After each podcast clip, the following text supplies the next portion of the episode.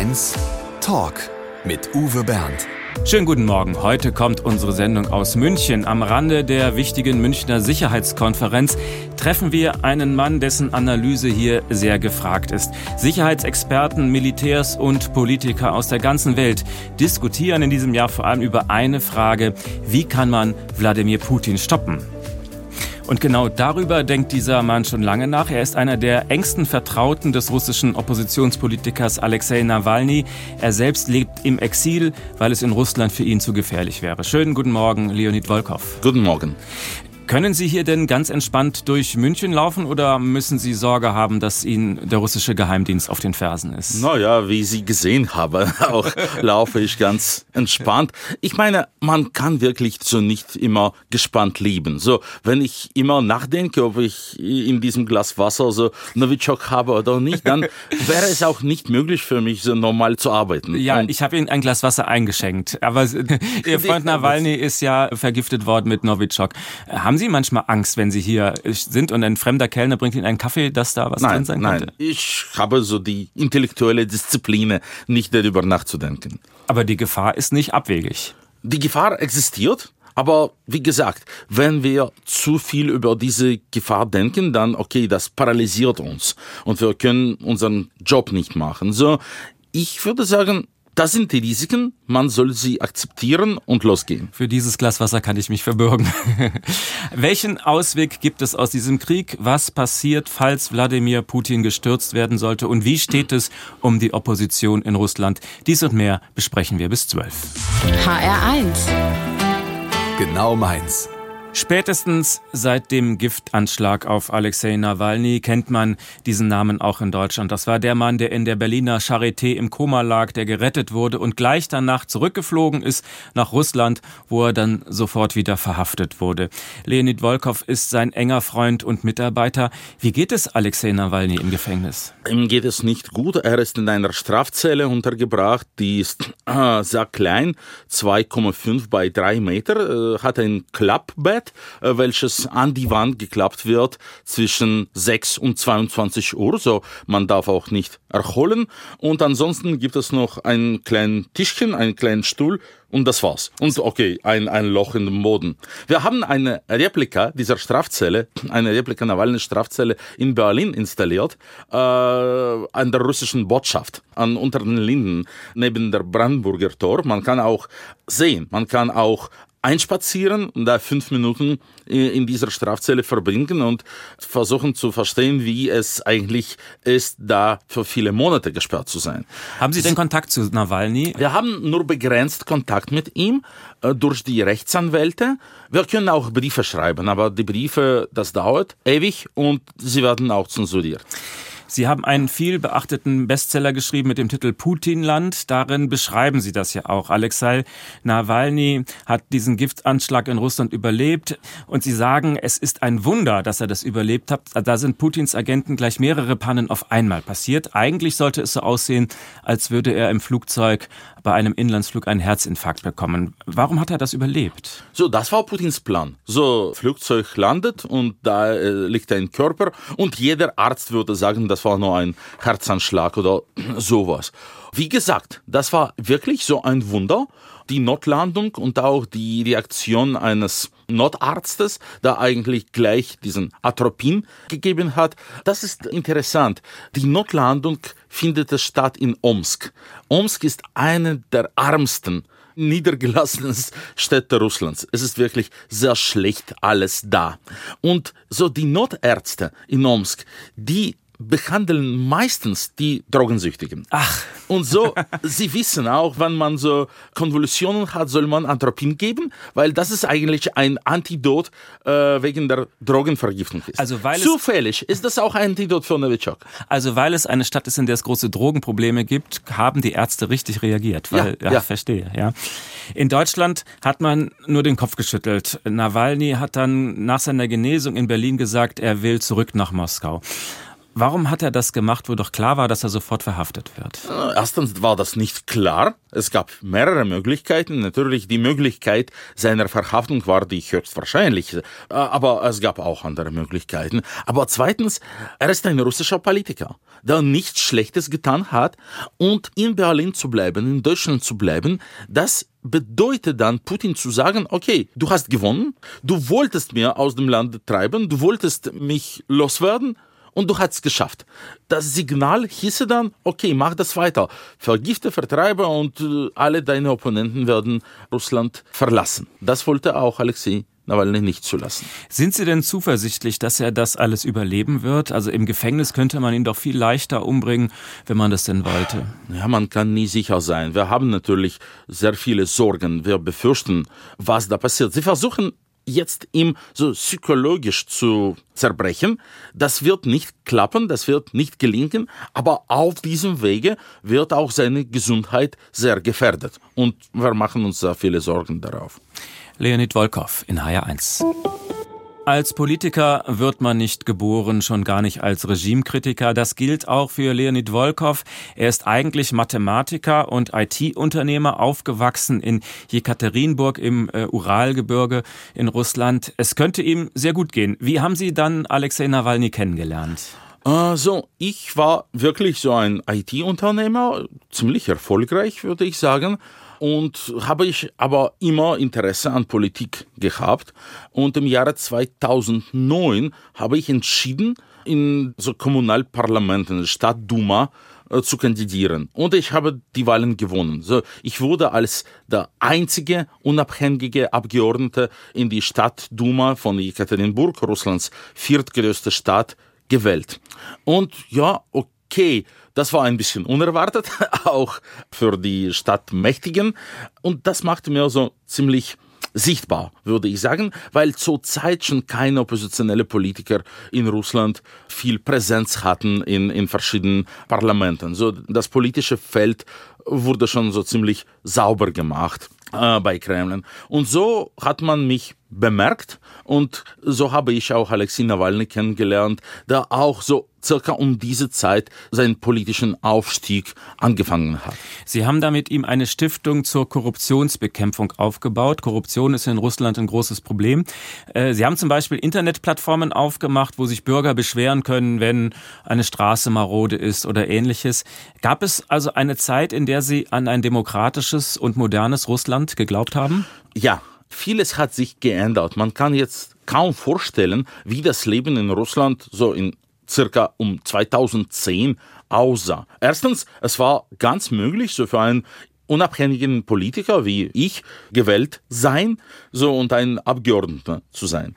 Es war möglich, sich bei den Staatsbehörden zu beschweren und etwas zu bekommen. Sie werden dann wirklich diese Straßen umbauen oder sowas.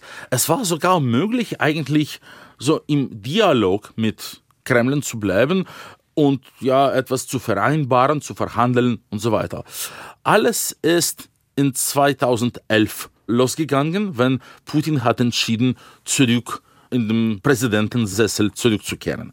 Weil zwischen 2008 und 2012 war eigentlich Dmitri Medvedev Präsident. Es war für alle klar, dass er eine Marionette sei, aber es gab Hoffnung, dass er dann weiter auch als Präsidenten bleibt. Er hatte solche liberale Ideen und dass wahrscheinlich dann liberale Demokratie sich noch immer in Russland entwickeln kann. Sie haben dann Nawalny unterstützt im Wahlkampf um das Bürgermeisteramt in Moskau. Sie haben auch seine Kandidatur als russischer Präsident unterstützt, aber die wurde dann am Schluss gar nicht zugelassen. Wie oft saßen Sie selbst denn in Russland schon im Gefängnis für all diese Dinge? Ich wurde siebenmal verhaftet, glaube ich. Siebenmal schon. Ja, das war aber solche kurzfristige Arreste. Das ist, wo man zum Beispiel, ich habe siebenmal in Haft so 20, 30 Tage verbracht. Insgesamt glaube ich so circa 130 Tage oder sowas, wo man die zum Beispiel so betrunkene Fahrer erholen äh, lässt. Das, das, so, da, ich meine nicht im richtigen Gefängnis, wo sich Alexei Nawalny jetzt befindet, aber so in einem Administrativhaft. Waren Sie denn nie an dem Punkt, wo Sie sich gesagt haben, was soll's? Ich habe zwei kleine Kinder, mein privates Glück ist mir wichtiger als die Politik? Ich habe das versucht. Ich habe eigentlich vier kleine Kinder. Vier kleine Kinder, und, Entschuldigung. Und zu dem Zeitpunkt, wenn ich zwei hatte, habe ich mir genau das gesagt. Und meine Familie ist dann von Russland nach Luxemburg weggefahren. Und ich habe wieder einen Job bei einem großen IT-Firma in Luxemburg genommen. Und da in diesem glücklichen westeuropäischen Luxemburg auch ein Jahr verbracht. Und dann zurück nach Russland zurückgekehrt, weil ich fühlte, okay, ich kann einfach nicht da bleiben, wenn in Russland alles so geht, wie es geht. Für mich eigentlich der Wendepunkt für mich war der Tod Boris Nemtsovs. Wenn Boris Nemtsov wurde im Februar 2015 ermordet, dann habe ich verstanden, okay, es geht alles jetzt wirklich schief und man soll sich wirklich einsetzen. Leonid Volkov in HR1. HR1 Talk. Mit Uwe Bernd und dem russischen Putin-Kritiker Leonid Volkov. Aber wir wollen nicht verheimlichen, dass sie ja sogar eine Parallele haben. Es gibt eine Parallele zwischen Ihnen und Wladimir Putin. Sie haben beide mal in Dresden gelebt. Ah, ja, das stimmt, das stimmt. Putin als KGB-Agent und Sie? Als Schüler. weil schon in die zehnte Klasse da in einem Gymnasium gegangen war. Meine Familie hat ein Jahr in Dresden verbracht, ein Studienjahr. Mein Vater war als ein Gastprofessor an der TU Dresden als ein Alexander von Humboldt Stipendiat. Und das war eigentlich ein sehr wichtiges Jahr. Erstens habe ich noch immer einen sächsischen Akzent, glaube ich. Den höre ich jetzt ja gerade nicht. Zweitens, ich habe, glaube ich, so Europa zu verstehen gelernt. Also Putin so, war viele Jahre vor Ihnen in Dresden. Das zehn war nicht, Jahre. Zehn Jahre vor. Putin war ja. 1985, 86 und ich war 1995, 96. Das waren aber zwei ganz verschiedene Dresdens. Okay. Äh, das war schon nicht die DDR-Zeit und man konnte schon so reisen. Wir haben viele andere Städte in Deutschland besucht. Es gab so ein schönes Wochenende-Ticket bei Deutsche Bahn ja. und wir haben so wie verrückt durch Deutschland gefahren mit diesen Regionalbahnen und so weiter. Das war eine sehr, sehr wichtige, lebensdefinierende Erfahrung. Sie haben vielleicht schon mehr Städte in Deutschland gesehen als manche Deutsche, der immer zu Hause bleibt, ja? Also Ihre Liebe zur deutschen Sprache, die kommt aus Ihrer Zeit in Dresden oder vorher schon? Aus vorher, aber das war ganz zufällig. So meine Schule, so die Schule, die am nächsten zu dem Haus meines Eltern lag, war eine Schule mit Deutschunterricht, mit Deutsch als Fremdsprache. Das war die einzige solche Schule. So in meiner Heimatstadt Jekaterinburg gibt es wahrscheinlich so, ich, was weiß ich, 200 Schulen. Das ist ja eine Stadt mit 1,5 Millionen Bevölkerung und davon eine Schule hat Deutschunterricht statt Englisch Englischunterricht und das war so ein Zufall und ein Glück, dass meine Schule war. Und Ihre Liebe zu Deutschland geht so weit, dass Sie sich jetzt auch eine deutsche Band wünschen. Allerdings singen Sie auf Englisch. Wir spielen für Sie Fool's Garden mit Lemon Tree. I wonder how, I wonder why. Yesterday you told me about the blue, blue sky and all that I can see is just a yellow lemon tree.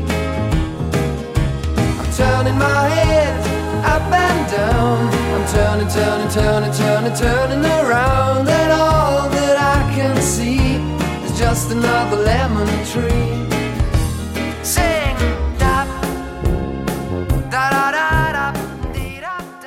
Putinland, so heißt das Buch, in dem Leonid Volkov beschreibt, wie Russlands Präsident Putin das Land systematisch zu einer Diktatur umgebaut hat. Auf dem Titelbild sieht man Putin ganz alleine an diesem berühmten, riesengroßen, potthässlichen Marmortisch. Sie beschreiben das System Putin, den Putinismus nennen Sie das. Was ist der Kern dieses Systems? Wladimir Putin. Mhm. Wladimir Putin ist das Kern dieses Systems. Deshalb heißt das Buch Putinland und deshalb sitzt er auf dem Bild so einsam. Ich versuche das zu erklären und sogar zu beweisen, dass das eine wirkliche persönliche Autokratie ist, dass Putin wirklich alle wichtigsten Entscheidungen alleine trifft und dass das ganze System auf Putin sich gründet. Und ohne Putin wird das System zerfallen. Das ist eigentlich die Hauptidee meines Buches und die Konsequenzen die ich auch zu erklären versuche, sind, dass man muss eigentlich Putin stürzen und Putin loswerden, um den Krieg zu beenden und um einen Weg zu besseren, zu demokratischen Russland zu öffnen.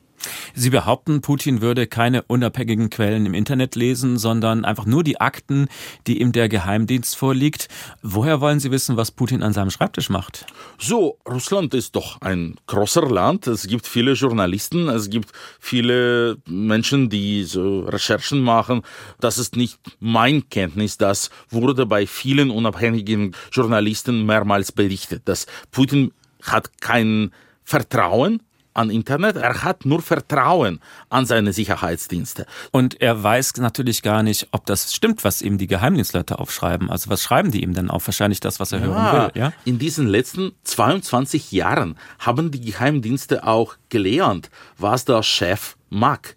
So, und natürlich ist dann Putins Informationsbild wirklich so ein Bubble. Mhm. Man muss sich das mal vorstellen. Im Jahr 2007 ist Wladimir Putin in München auf der Sicherheitskonferenz aufgetreten. Hier in München auf der Konferenz, auf der Sie nun heute zu Gast sind. Und hier hat Putin das erste Mal gedroht. Russland fühlte sich durch die USA und die NATO-Osterweiterung bedroht. Hat man ihn vielleicht damals nicht ernst genug genommen? Das stimmt. Man hat dann nicht verstanden, was das eigentlich zu bedeuten soll. Das war ein Versuch, einen neuen politischen Ton, eine neue politische Sprache zu finden, die leider in Russland als sehr erfolgreich spielte. Putin hat diesen postsowjetischen Sentiment gefüllt. Putin hat diese postsowjetische Trauma entdeckt und hat gesehen, wie das gut mit mehreren ex-sowjetischen Bürgern in Russland resonieren kann. Hätte man also klüger reagieren müssen, trägt der Westen eine Mitschuld an dieser Tragödie? Schuld liegt an Wladimir Putin. Das war seine Entscheidung und er hat diese Entscheidung ganz einsam getroffen. Ukraine zu überfallen, Millionen Menschen Flüchtlinge zu machen, Hunderttausende umzubringen, Infrastruktur zu zerstören. Das soll nicht irgendwie vergessen werden. Das war Putins Entscheidung und Putins Schuld. Und ja, es gab auch Sachen, die der Westen auch falsch gemacht hat. Was hat der Westen falsch gemacht?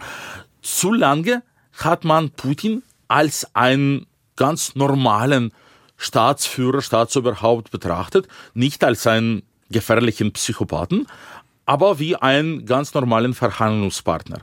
Man hat Vertrauen gehabt, diese Fehler, die Putin macht, sein Kampf gegen demokratischen Instituten, naja, das passiert, aber eigentlich doch bleibt er im Rahmen Normalität. Man hat nicht bemerkt, viele, viele Merkmale, dass eigentlich Putin schon nicht in Bezug mit Realität ist. Angela Merkel, die damalige Bundeskanzlerin, hat nach der Annexion der Krim im 2014 das wirklich sehr genau definiert. Sie hat gesagt, eine ganz berühmte Zitat, he is not in touch with the reality. Er hat den Bezug zur Realität verloren. Das war eine sehr korrekte Diagnose. Und diese Diagnose wurde dann ohne ärztliche Behandlung für die nächsten acht Jahre liegen lassen.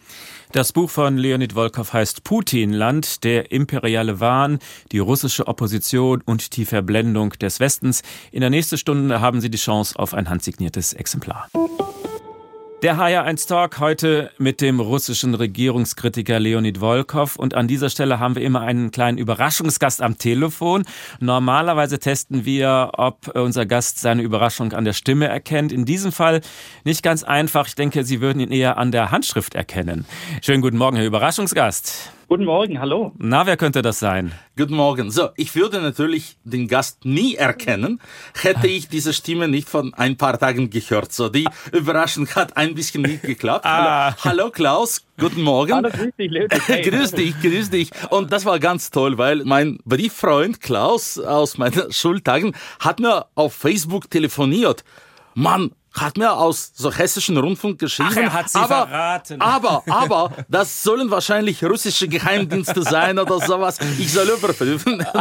Und ja, ich glaube, das ist eigentlich eine sehr, sehr klüge Entscheidung gewesen. Man soll auch in unseren Zeiten wirklich, wirklich solche Sorgen machen. Ah, also Klaus Hanselmann ist der deutsche Brieffreund aus Kindertagen von Leonid Volkov und Sie haben Kontakt mit ihm aufgenommen, die Überraschung verraten, das sei verziehen, um zu checken, dass es keine Falle ist. Ernsthaft? Ja, tatsächlich. Also ich bin da ein bisschen vorsichtig gewesen, weil er, er hat mir ein paar Geschichten erzählt, was er schon alles so erleben musste und welche Wolken da gedreht werden. Und dann habe ich gedacht, also wenn es irgendwie nur eine Chance gibt, dass ich ihm da möglicherweise eine Peinlichkeit ersparen kann, dann werde ich es versuchen. Auch wenn jetzt die Überraschung ein bisschen perdu ist, deswegen, aber trotzdem. Äh. Ich hoffe, er freut sich trotzdem. Klaus, ich freue mich sehr und ich möchte ja sagen, du hast das viel, viel besser gemacht als zum Beispiel der vorherige Außenminister von Schweden, Anne Lind. Weil jemand hat Anne Lind geschrieben, er sei Leonid Volkov, wollte ein Gespräch führen. Die hat das nicht durchgecheckt. Äh, sie hat so ein Zoom-Gespräch gemacht und das waren eigentlich die Kremlin-Unterstützer, solche Prankster, die in meinem Namen mit, mit der schwedischen Außenministerin Annelien gesprochen haben und so. Das hat Kremlin eigentlich wirklich gemacht und die meisten haben auch das gekauft. Du aber nicht. Dankeschön. Also gehen wir nochmal zum Ursprung zurück. Herr Hanselmann, Sie leben in Kalf im Schwarzwald, viele hübsche Fachwerkhäuschen, idyllisch. Wie sind Sie auf die Idee gekommen, eine Brieffreundschaft einzugehen mit einem Jungen aus Jekaterinburg in Russland? Ja, das war zu der Zeit wahrscheinlich tatsächlich ein bisschen ungewöhnlich, dass ja. sowas passiert. Es ist so, dass es in Kalf zu der Zeit eine Akademie für Lehrerfortbildung gab. Und es war ja noch nicht so lange nach der Wende. Da war viel Geld und Wille zur Völkerverständigung da. Mit dem Ergebnis, dass zu der Zeit viele Lehrer und auch Hochschullehrer aus äh, Russland nach Kalf gekommen sind, um dort sich fortzubilden, aber auch einfach ein bisschen um Deutschland kennenzulernen. Und mein Vater war damals schon, ist es im Übrigen heute noch sehr engagiert bei einem Bauernhausmuseum im Stadtteil Altburg, wo ich auch aufgewachsen bin und hat dann dort immer wieder Abende veranstaltet für diese russischen Lehrer und Hochschullehrer. Und da haben wir eine Frau kennengelernt, äh, Marina Lukitscheva. Ähm, und Marina war Professorin für Deutsch, sein Vater war ein Mathematikprofessor. Und dann haben die sich kurz verständigt und gesagt, es wäre doch eine gute Möglichkeit, dass da zwei Jungs miteinander Briefe austauschen könnten. Und es ging dann schnell und häufig, muss ich sagen. Also wir haben uns doch äh, sehr beständig geschrieben, auch über einige Jahre hinweg. Und ich konnte dann beobachten, wie er von einem Schüler, der gerade erst Deutsch gelernt hatte, zu einem Schüler wurde, der richtig gut Deutsch konnte. Das hilft ihm hoffentlich heute noch ein bisschen. Also Sie haben dann Klaus Hanselmann auch besucht in Kalf. War das Ihr erster Eindruck von Deutschland? Ja, das war zum ersten Mal, wann ich eigentlich so im Ausland gewesen bin und gleich in Deutschland und gleich in, in Schwarzwald in Baden-Württemberg. Das war so unterschiedlich von allen meinen vorherigen Lebenserfahrungen. Das hat wirklich einen unheimlichen Eindruck auf mich gemacht. Das heißt, Sie haben dann wahrscheinlich am Anfang gedacht, ganz Deutschland besteht aus Fachwerkhäuschen, oder? ja, diese Idee hatte ich. Klaus Hansen. Was mir noch einfällt dazu, das war so lustig, er war auch bei, mit mir in der Schule, war im Mathematikunterricht und er war, hat ja unbestritten ein, Talent in Mathematik, das hat er auch studiert und dann hat der Mathematiklehrer irgendwas gefragt und wir westlichen Kinder haben halt rumgelümmelt, alles so ein bisschen wenig motiviert und dann der Lehrer wollte dann pädagogisch natürlich klug vorgehen und das ähm, Gastkind auch dran nehmen. Und dann ist der Leonid ganz stramm und schnell aufgestanden und hat in feinstem Deutsch gesagt, nun, diese Frage ist sehr einfach zu beantworten und hat es dann in feinstem Deutsch kurz äh, diese Mathematikfrage kurz erklärt und alle haben dann äh, geguckt wie eine Kuh, wenn es donnert in dem Moment. Also es war wirklich toll. Klaus Hanselmann, der ehemalige Brieffreund von Leonid Volkov und die Freundschaft hält bis heute. Herzlichen Dank, dass Sie mitgemacht haben. Vielen Dank. Dankeschön. Dankeschön. Der HR1 Talk mit Leonid Volkov. Gleich kommen die 11 Uhr Nachrichten und dann reden wir weiter. HR1 Talk. Der russische Bürgerrechtler Leonid Volkov ist unser Gast. Er lebt seit vier Jahren im Exil in Litauen, leitet von dort aus die Stiftung von seinem Freund Alexei Nawalny. Wie geht es Ihnen denn eigentlich in Litauen? Haben Sie manchmal Heimweh nach Russland? Ich habe natürlich Heimweh, aber so in meinem Leben habe ich schon in verschiedenen Ländern gelebt, in Deutschland, wie wir jetzt schon besprochen haben, in Luxemburg und dann auch ein Jahr in den Niederlanden. So, ich bin daran gewöhnt, in verschiedenen Plätzen sich zu finden. Ich fühle mich so ein Europabürger, würde ich sagen, und deshalb fühle ich auch in Litauen zu Hause. Das ist eigentlich ein sehr hübsches, ein sehr nettes Land und ich empfehle Vilnius auch als ein so touristisches Ziel sehr. Ja, warum sind Sie nach Litauen gegangen und nicht nach Deutschland, wenn es hier so schön ist? Oh, das war ein äh, reines Zufall. Ich war in Vilnius eigentlich zu einer IT-Konferenz gewesen und dann bin ich nach Moskau zurückgeflogen. Und wenn ich äh, mein Haus betreten habe, dann habe ich Nachrichten bekommen, dass es jetzt ein Kriminal Verfahren gegen mir vorbereitet wird und dass ich wahrscheinlich so am nächsten Tage verhaftet werden kann. Und so, man weiß in Russland schon, wenn man ein russischer Oppositioneller ist, Man weiß einen Trick. Russland hat ja keine Grenzkontrolle zu Weißrussland, so dass es wie so in Europäischen Union. Und dann gehst du durch die Grenzkontrolle nur, wenn du Weißrussland verlässt, die Belarus. Und die Datenbasen, sie sind nicht synchronisiert. So, wenn du schon im russischen Flughafen verhaftet würdest, hast du noch circa eine Woche, um das Land durch Weißrussland zu verlassen. So, wenn ich diese Nachrichten bekommen habe, habe ich gleich in meinem äh, Auto äh, gesprungen und dann äh, nach Minsk gefahren und dann weiter nach Vilnius, weil das ganz natürlich ist, so da es gibt einen Grenzübergang und auch bin ich gleich aus Vilnius hingekommen. So, das war eigentlich ein Zufall. Und meine Idee war, okay, ich warte da ein paar Tage und ich sehe, ob wirklich so ein politisches Kriminalverfahren gegen mir geöffnet wird. Und ja, okay, dann waren das nicht paar Tage, aber ja, schon nahezu vier Jahre. Gleich lernen wir Leonid Wolkow noch ein bisschen genauer kennen und dabei hilft uns wie immer unser HR1 Fragebogen. Der HR1 Fragebogen ist ein guter Brauch in unserer Sendung. Könnten Sie den jetzt auch auf Sächsisch beantworten? Nein, glaube ich nicht mehr. Mögen Sie deutsche Dialekte? Ja, das ist für mich sehr interessant wirklich. Wie ähm, Russisch ist sehr einheitlich. Man spricht eigentlich dieselbe Sprache in Moskau und in Vladivostok, 11.000 Kilometer entfernt. Und das ist so eigentlich seltsam, weil auch in Vereinigten Staaten kannst du nach Dialekt sagen, aus welcher Stadt du stammst. In Russland kannst du eigentlich nicht. Irgendwie hat sich die Kultur, die Sprache so entwickelt, dass es wirklich nur ganz geringe äh, regionelle Merkmale gibt. Und deshalb ist es für mich auch so interessant, wie es in Deutschland wirklich sich ändert. In Sachsen, in Bayern, in Baden-Württemberg, auch wenn ich in Luxemburg ein Jahr verbracht habe, habe ich versucht, so ein bisschen letztebürgisch verstehen zu können. Das war auch eine, eine sehr interessante Erfahrung. Gut, dann kommt jetzt der HR1 Fragebogen, ausgefüllt von Leonid Volkov. Mein schönstes Privileg, ja, als Exilrusse ist oder haben Sie keine Privilegien? Ist es nur eine Last? Ich habe ein Privileg. Mein Privileg ist Freiheit. Mein Privileg ist, in Europa unbegrenzt zu fahren, mit meiner Familie zu bleiben. Diese Privileg haben so viele politische Gefangene in Russland nicht. Von meinen Kindern habe ich gelernt. Oh, von meinen Kindern habe ich gelernt, wie flexibel eigentlich man ist. Wie schön unsere Psychologie ist. Wie kann man sich ändern? Weil meine Kinder, die sind ja sehr verschieden und sie hatten so verschiedene Probleme auch. Und wir haben gesehen, auch mit meiner Frau, wie mit ganz kleiner Hilfe die Kinder sich entwickeln können und verschiedene so psychologische Probleme, die sie haben, können sie lösen. Glück bedeutet für mich. Glück bedeutet für mich erstmal mit meiner Familie Zeit zu verbringen, wirklich sehr viel Zeit zu haben, zu Hause zu bleiben und auch zu sehen, dass was ich mache wirklich für die Menschen wichtig ist und wirklich so resoniert auch in Russland. Dass es alles nicht umsonst ist, dass wir machen etwas und etwas sich ändert. Das Schwierige an der Demokratie ist. Das Schwierige an der Demokratie ist, dass eigentlich die meisten Menschen ein ganz normales Leben leben möchten und nicht für Politik interessieren möchten. Und das gibt sehr viele Möglichkeiten für solche Menschen wie Putin. Und das macht es viel, viel schwieriger für die Demokratiefreunde, die Agenda durchzusetzen. Ich würde gerne mal einen Abend verbringen mit mit Angela Merkel. Ach. Ja, das wäre doch interessant sein, weil sie hat so viel eigentlich so mit Putin Zeit verbracht und wirklich auch Fehler gemacht. Die ist für mich wahrscheinlich die interessanteste Staatsführerin in der heutigen Geschichte. Ich habe Angst vor Spinnen. Vor Spinnen? Ja.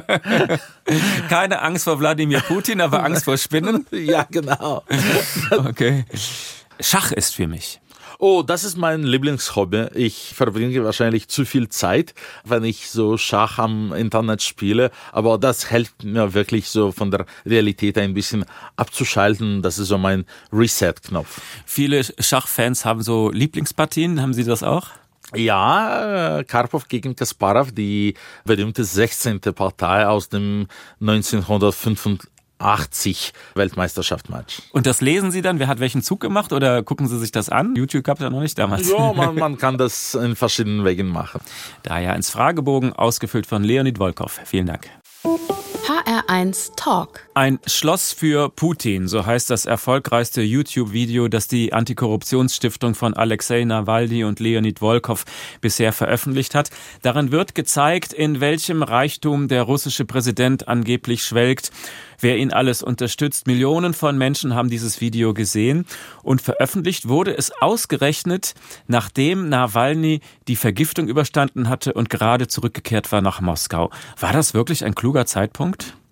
Ja, ich glaube so. Das hat auch Alexei Nawalny selbst gesagt, weil er versteht ganz gut, dass, okay, das wird Proteste anzünden und er wollte die Risiken teilen. Er wollte nicht, dass es gesagt werden kann, okay, du bleibst im Ausland, du nimmst die Risiken nicht an und wir protestieren hier und werden so niedergeschlagen. Sie wollten Putin unter Druck setzen mit diesem Video. Das ist auch sehr böse und man sieht sehr zynische Dinge und was er alles angeblich an Reichtum hat. Aber es war doch absehbar, dass damit der Druck auf Nawalny steigt. Logisch, dass er ins Gefängnis kam, oder? Das ist logisch, aber das ist eine verbrecherliche Logik. Nawalny soll eigentlich nicht im Gefängnis sein. Er hat nichts Schlechtes getan. Alle seine Kriminalfälle wurden bei den Europäischen Menschenrechte-Gericht betrachtet und es wurde beurteilt, dass das politisch motivierte Fälle sind, die nichts mit Gerechtigkeit zu tun haben. Das ist auch wichtig. So, Nawalny leidet für seine Idealen, für seine Glauben und Leider ist die Lage in Russland so, dass es wahrscheinlich keinen anderen Weg auch gibt. Millionen von Menschen haben dieses Schloss von Putin gesehen. Das war bestimmt peinlich für ihn. Vielleicht hat das Video ja sogar dazu beigetragen, dass Putin dann glaubte, ich brauche jetzt einen hübschen militärischen Erfolg, um davon abzulenken. Nein, das stimmt nicht. Nein. Putin braucht einen hübschen militärischen Erfolg, um generell von der Korruption abzulenken. Die unheimliche Korruption hat dazu geführt, dass das Lebensniveau in Russland wirklich sehr schlechter wurde. Man kann ein paar ganz einfache Beispiele nennen. Nehmen wir zum Beispiel diesen Nord Stream Ölleitung und dann betrachten wir die Kosten für einen Kilometer dieser Ölleitung, wenn es noch in Russland ist und dann in Deutschland. Und wir sehen ein Wunder, in Russland ist dreimal teurer. Das gleiche Rohr. Ja, das gleiche, genau, das genau gleiche Rohr. Wieso? Weil, okay, zwei Drittel des Gelder werden einfach geklaut. Und so mit so einer Korruptionsbelastung kann einfach die Wirtschaft nicht gehen. Und diese wirtschaftliche Situation hat dazu geführt, dass Putins Unterstützung wirklich schief nach unten gegangen ist und er wollte das durch den Krieg irgendwie wiederherstellen. Er wusste schon, wie die Annexion der Krim in 2014 ein großer innenpolitischen Erfolg für ihn bedeutete und er, er wollte diesen Erfolg wiederholen. Dieses YouTube-Video war sehr erfolgreich, aber damit erreichen sie natürlich nur einen Teil der russischen Gesellschaft. Die ältere Generation, die abends vor dem Fernseher sitzt, die glaubt doch auch heute noch an Putins Propaganda, oder? Ja, das stimmt. Es unterscheidet sich sehr, wo man eigentlich die Informationen bekommt. Es gibt eine Russland des Fernsehens und Russlands des Internets. Wir versuchen deshalb so unsere jüngere Unterstützer auch als ein Medium zu benutzen. Wir sprechen mit unseren Anhängern und wir nicht nur informieren sie, sondern sagen auch, nehmen Sie bitte diese Informationen und gehen Sie zu Ihren Verwandten, Väter, Mütter, Großväter und so weiter und erklären und erzählen und bringen Sie die Wahrheit zu denen. Also müssen wir ganz nüchtern feststellen, die Mehrheit der Russen steht auch heute noch hinter Putin, trotz Nein, allem? Das stimmt nicht. Das stimmt nicht mehr. Wir haben keine Meinungsumfragen, die zuverlässig sind. Man kann ja nicht fragen jetzt in Russland, bist du pro Putin oder anti Putin? Unterstützt du den Krieg oder nicht, weil es gibt zu viel Angst. Die Menschen wissen zum Beispiel, dass die falsche Antwort für die Frage, ob du die spezielle militärische Operation unterstützt, kann bis zu 15 Jahre in Gefängnis kosten. Was die guten Meinungsumfragenbüros machen, sie versuchen so indirekte Fragen zu stellen und wenn wir diese indirekte Fragen betrachten, dann sehen wir auch, es gibt keine wirkliche Unterstützung für Putin und für den Krieg. Leonid Volkov in HR1. HR1 Talk. Mit Uwe Bernd und dem russischen Regimekritiker Leonid Volkov. Wir treffen ihn am Rande der Münchner Sicherheitskonferenz und im Mai wird er in vielen deutschen Nachrichtensendungen zu sehen sein, denn dann wird er den renommierten Theodor Heuss Preis bekommen. Die ehemalige Justizministerin Sabine Leuthäuser-Schnarrenberger ist die stellvertretende Vorsitzende der Theodor Heuss Stiftung und wir haben sie gefragt, warum hat Leonid Volkov eigentlich diesen renommierten Preis verdient? Leonid Volkov erhält den diesjährigen Theodor Heuss Preis für sein Einsatz für Wahrheit, für Aufdecken von Lüge und einseitige falsche Propaganda Putins, mit dem er versucht, den Ukraine-Krieg, der völkerrechtswidrig und menschenrechtsverletzend vom ersten Tag an ist, zu rechtfertigen. Leonid Volkov steht damit für die wichtigsten Werte unserer Demokratie, für Wahrheit, für Aufklärung, für Information, für Mut, denen entgegenzutreten, die mit Lüge versuchen, ein System zu unterminieren und zu zerstören. Leonid Volkov ist ein würdiger Preisträger. Er verteidigt und er stärkt die Demokratie und das in so schwierigen Zeiten. Sabine Leuthäuser-Schnarrenberger, freut Sie das? Ja, das ist natürlich eine sehr große Ehre für mich und ich freue mich auch sehr. Aber ich sehe hier nicht die Anerkennung für mich persönlich natürlich, sondern ich sehe das als die Anerkennung für die Antikorruptionsstiftung und für was wir machen, weil seit dem ersten Tag dieses Angriff haben wir eingesetzt, wirklich gegen die Lügen Putins Propaganda. Wir haben so eine YouTube-Sendung angefangen, wobei wir eigentlich so die Wahrheit über den Krieg und die Kriegsverbrechen erzählt haben. Wir strahlen diese Sendung täglich zwischen sechs und acht Stunden pro Tag aus unserem Studio in Vilnius und wir erreichen jetzt mehr als 20 Millionen Zuschauer Ach. pro Monat in Russland. Wir haben mit circa sechs bis sieben Zuschauern angefangen. Jetzt haben wir diese Anzahl verdreifacht verdreifacht, was zeigt auch, dass es eigentlich sehr große Anfrage auf unabhängige Informationen, die nicht aus Kremls Propaganda stammen, gibt. Also der Theodor Heuss-Preis ist für Sie persönlich in diesem Jahr, Leonid Volkov. Sie stehen in einer Reihe mit Helmut Schmidt, mit Günter Grass, Václav Havel. Was bedeutet Ihnen dieser Preis? Ja, okay. das, das ist natürlich eine Ehre, die ich noch zu verdienen habe. Wo bin ich und wo ist Václav Havel? Das ist natürlich nicht vergleichbar, das versteht man ganz einfach einfach. Aber doch, wie gesagt, das ist sehr wichtig, dass die deutsche Menschenrecht-Community versteht auch, dass was man in Russland macht gegen den Ukraine-Krieg auch sehr wichtig ist. Man kann diesen Krieg nicht nur militärisch zu beenden. Man braucht auch in Russland die Meinung, die öffentliche Stimmung zu wechseln. Und das ist wo wir uns einsetzen und das ist was wirklich sehr wichtig ist und auch, dass man das in Deutschland versteht. Das ist auch sehr wichtig. Dann spielen wir jetzt zu Ehren des diesjährigen Preisträgers des Theodor Heuss Preises einen Musikwunsch. Taylor Swift mit Black Space für Leonid Volkov.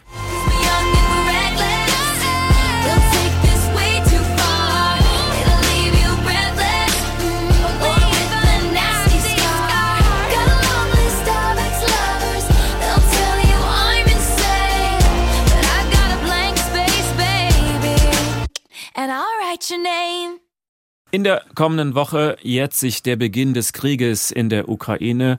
Putin dachte vermutlich, das ist eine Sache von ein paar Wochen. Jetzt hört man aus Sicherheitskreisen oft die Behauptung, in den kommenden sechs Monaten entscheidet sich dieser Krieg. Der deutsche Verteidigungsminister sagt dagegen, das kann noch sehr lange dauern. Leonid Volkov, wie schätzen Sie das ein? Das kann sehr lange dauern, weil Putin wird nicht stoppen. So, Putin hat keinen Ausweg. Er ist wirklich jetzt in der Ecke.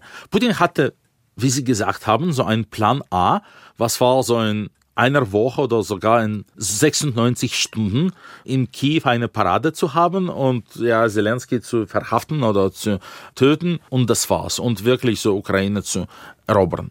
Dieser Plan A hat ihm Gott sei Dank nicht gelungen. Putin hat seine jährliche Pressekonferenz nicht gemacht, zum ersten Mal in mehr als 20 Jahren. in 2022. Putin hat die Rede zur Lage der Nation im 2022 nicht gehalten. Das ist seine Verpflichtung, seine Verfassungsverpflichtung.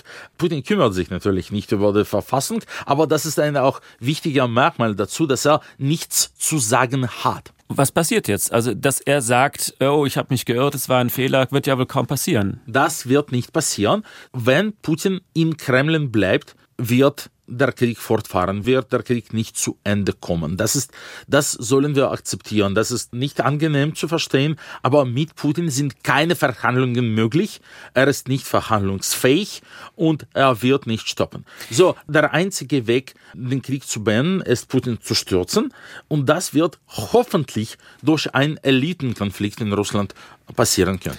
Wie groß ist Ihre Sorge, dass Putin vielleicht doch zur Atomwaffe greift, wenn er noch mehr in Bedrängnis kommt? So, die intellektuelle Disziplin liegt daran, diese Frage nicht zu betrachten, weil es gibt kein Kontraargument. Wenn wir so diesen Atomwaffenargument hier ins Zimmer einladen zu lassen und mit diesem Atomwaffenargument am Tisch setzen, haben wir schon die Debatte verloren. Putin sagt, okay, geben Sie mir Kiew oder ich verwende die Atomwaffen. Wenn wir das Gespräch auf diesem Wege führen, haben wir verloren. Wir sollen sagen, okay, bitte nimm Kiew. Dann sagt er, okay, ich werde die Atomwaffen verwenden oder geben Sie mir Warschau oder Vilnius oder auch Berlin. Das war's. Also Ihr Argument ist, wir sollten gar nicht über Atomwaffen diskutieren, weil mit dieser Debatte tun wir schon Putin einen Gefallen. Genau, genau. Und das ist auch sein Ziel. Und am wichtigsten ist, die Idee, mit Putin zu verhandeln, hat keinen Sinn, hat keine Logik. Wir wissen schon genau im Voraus, dass Putins Unterschrift unter jeglichem Dokument nichts wert ist. HR1 Talk. Wer kommt nach Wladimir Putin? Leonid Volkov ist davon überzeugt, dass das Regime eines Tages zusammenbrechen wird. Einen Nachfolger hat Putin nie aufgebaut. Ich könnte mir vorstellen, wenn Putin nicht bald militärisch erfolgreich ist, Vielleicht wird er dann von den Militärs gestürzt oder von den Anführern der sogenannten Wagner-Truppen. Was hätte das für Folgen? Würde das nicht alles noch viel schlimmer werden? Nein, schlimmer kann es nicht sein. Ach, schlimmer äh, geht immer, sagt man in Deutschland. Äh, nicht in diesem Falle. Putin hat so 10 oder 20 wichtige Leutnante, die einander hassen und die gegeneinander kämpfen. Und deshalb brauchen sie auch Putin als den Schiedsrichter für alle diese Konflikte innerhalb der Elite. Und dann, ja, stellen wir uns vor, Putin ist weg und einer dieser Leutnanten bekommt so den Soldatenkaiser für einen Monat oder für zwei Monate, nicht länger, weil alle anderen dann gegen ihn ein, auseinandersetzen und ihn zu bekämpfen versuchen. Und die Situation wird nicht stabil sein, sehr turbulent und das wird auch ein Fenster der Möglichkeiten für uns, für die Opposition und für die Zivilgesellschaft bedeuten. Man kann das mit dem Stalin-Stott-Szenario vergleichen. Die sowjetischen Eliten waren alle mit diesem innenpolitischen Kampf beschäftigt und hatten dann keine Zeit für außenpolitische Abenteuer oder für Repressionen. Also Ihre These lautet, das System Putin wird früher oder später zusammenbrechen. Dann wird es eine Phase des Übergangs geben, in dem es möglicherweise ziemlich durcheinander geht. Und dann glauben Sie tatsächlich an eine demokratische Zukunft Ihrer Heimat. Das wäre natürlich wünschenswert, aber ist das nicht realitätsfremd? Woher nehmen Sie den Optimismus? So, wir sollen optimistisch bleiben, weil es geht anders in Politik nicht. Wenn wir ein optimistisches Szenario vor uns haben, dann haben wir so ein Koordinatensystem. Wir können auch verschiedene politische Projekte und Initiativen beurteilen, ob sie gut oder schlecht sind. Gut ist, was die Wahrscheinlichkeit eines positiven Szenarios erhöht und was nicht, ist schlecht. Haben wir aber kein positiven Szenario bevor uns, sehen wir alles nur als schlimm, dann was können wir dann machen? Na gut, dann äh, gebe ich Ihnen jetzt ein paar Sätze, um das positive Szenario mal auszumalen. Was wünschen Sie sich? Wo steht Russland heute in zehn Jahren?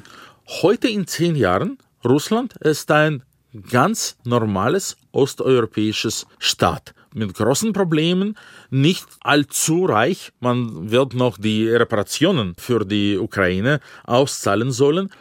Aber die politischen Debatten in Russland in zehn Jahren werden nicht durch Novichok oder durch Verhaftungen oder durch politische Ermordungen ausgelöst, sondern durch konkurrente Wahlen und äh, öffentliche Debatten in Medien. Und wie wird dann in zehn Jahren der russische Präsident heißen? Mal sehen.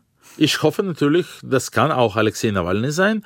Nicht Ernsthaft? Sie glauben das? Ja, ja. ja? Das, das ist ganz möglich. Ja, ich glaube daran natürlich. Aber das ist nicht so wichtig, weil auch ein Teil unseres Plattforms ist, dass Russland eigentlich eine parlamentäre Demokratie sein soll. Und Sie sind dann der Außenminister von Alexei Nawalny in zehn Jahren. Ist ich, das Ihr Wunsch? Und ich bin dann wieder ein IT-Unternehmer. Leonid Volkov, möge Ihr optimistischer Wunsch Wahrheit werden, dass Russland zum Frieden findet. Herzlichen Dank Dankeschön. für den Besuch im HR1 Talk. Am Schluss ist es bei uns üblich, dass unser Gast eine klitzekleinigkeit auswendig aufsagt. Oh, okay. Von der Schulzeit bekommt man das natürlich so, dass man das nie vergessen kann. Aber ich kann mich erinnern, dass meine Aufgabe war, Schillers Handschuh auswendig zu lernen. Wow. Vor seinem Löwengarten das Kampfspiel zu erwarten, saß König Franz und Tummen, die Großen der Krone und rings auf hohem Balkone die Damen in schönem Kranz. Daran kann ich mich noch erinnern. Er kann sogar den Schiller auswendig. Herzlichen Dank, Leonid Volkov, für den Besuch bei HR1. Mein Name Uwe Bernd. Wenn Sie das Gespräch noch einmal hören wollen oder Ihren Freunden weiterempfehlen wollen, Sie finden es auf hr1.de als Podcast und natürlich in der ARD Audiothek. Wir beide wünschen einen schönen, friedlichen Sonntag. Tschüss. Tschüss, Dankeschön. HR1, genau meins.